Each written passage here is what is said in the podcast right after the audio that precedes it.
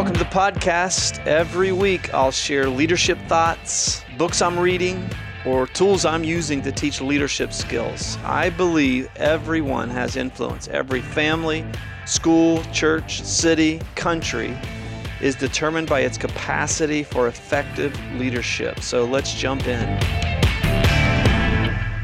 Welcome to the Leadership Podcast. We talk about leadership and the development of ourselves mostly in this podcast. And today I want to talk on part two of walking through the impact that Max De Pree and his works on leadership have had on me. Leadership is an Art was his first book on leadership, and then the follow-up to that, Leadership Jazz, was his second book. And because I'm walking through these two books right now, I'm walking through Leadership Jazz right now, I'm actually walking through the second one, I thought I'd start by walking us through that with our podcast, so expressing in these podcasts what I'm thinking about right now. That's the spirit behind this.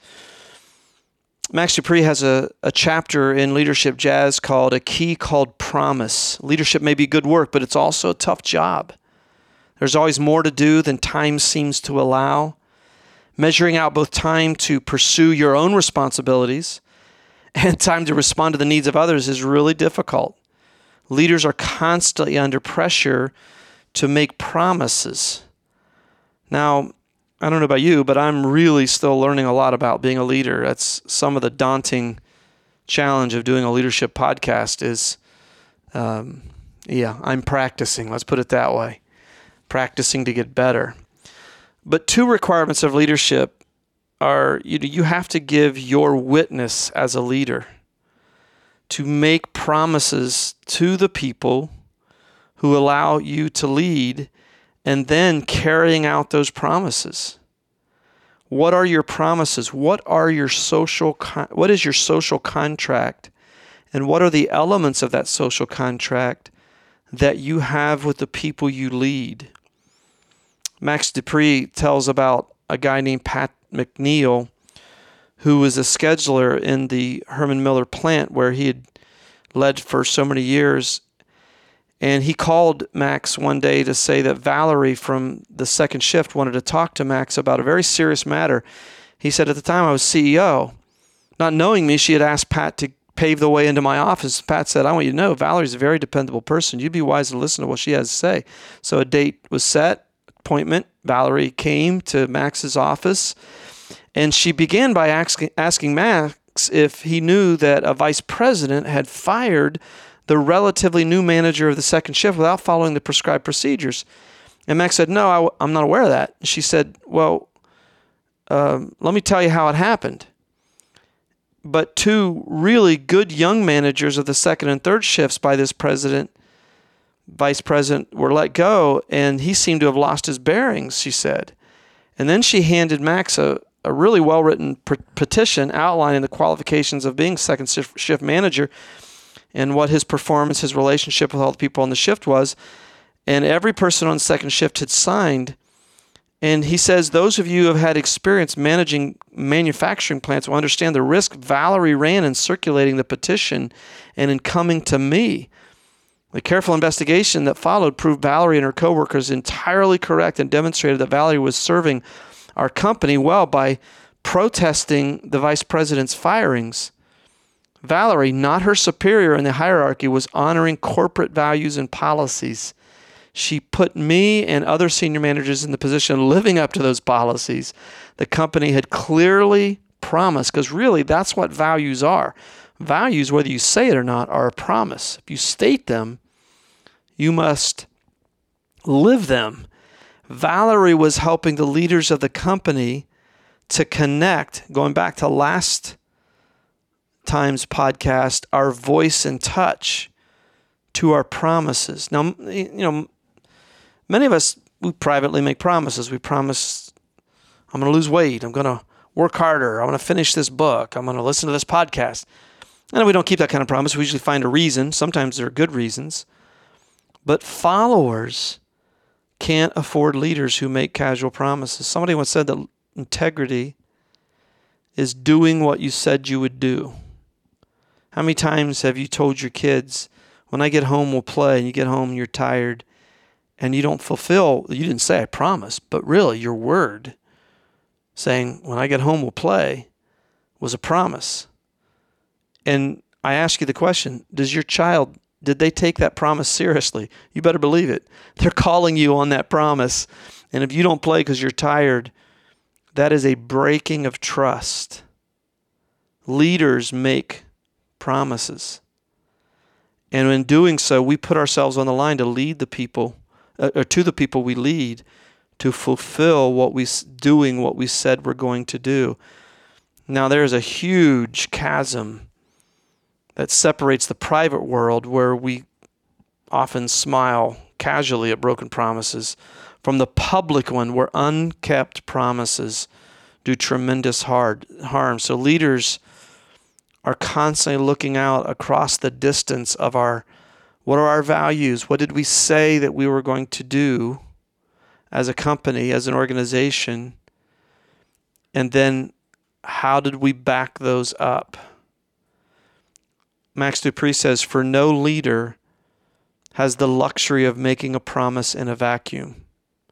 At no time is the gap between individual needs and organizational needs more painfully obvious than in times of cutbacks or difficult business conditions. And leaders have to balance sensitively the needs of people and of the institution. So a leader's promises come under critical examination at these times, when you have to choose between the needs of the person and the needs of the organization. Your track record of promise keeping and the credits you've built up in the past are what come into play in those difficult decisions. A leader who backs away from her promises under duress irreparably damages the organization and plants the seeds of suspicion among her followers. And I think this is so true. I know as the times as a dad that I was that dad. As a family leader, I was that dad who said, Austin, I'm just too tired to play. Jordan, I know that I said we were going to go see that movie tonight, but Dad's too tired. And it is a breaking of trust. It is a breaking of a sacred trust. And there is tremendous power in the promises of a leader. The power to strengthen and enable people, because there is the power of trust being built every time we do what we say we're going to do. One of the great dangers to organizations comes up when a leader's private and public promises contradict each other. That's when the expectations of followers are very, very likely to go beyond the reality that was delivered and really in alive, moving, dynamic organizations, when they express the benefit of integrity, it's when they know that the leader's private and public promises are not contradictory. What they are as a person and how they live according to their voice, their belief system, and how that fleshes itself out in the organization's practices. That's when there's power. And I'll give you an example from my life on this. For years, we pounded group ministry. Well, for me, I didn't really want to be a part of a group. I'm by nature an introvert. But my true belief system is that we have to be in community. And I remember one time a guy who was a very capable leader, this was back in the early days of our church, somebody told me that they had asked him, why are you in a group? And he said, it's because our leader walks the talk. He's in a group. And I know him, and I know he doesn't really feel the personal need to be in a group, but he believes that we ought to be in a group. And that's where... yeah, individually, like if you let me, I would be a solo flyer. I would be a rogue warrior. But I know my beliefs are that only in community do we grow. Only in community can we affect our lives in a positive way. And the consistency of saying, gang, life change happens best in the context of a group. And then I've lived that out here for 27 years. Only in that context is there credibility.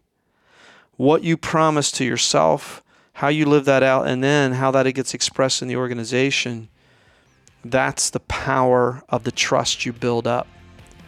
That's your coinage that you spend with every decision you make.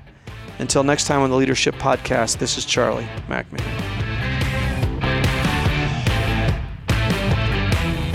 Thanks for listening. Tune in every week as we continue learning and growing in faith, in life, and leadership. And if this has been helpful to you, subscribe and spread the word. And I will talk to you next week.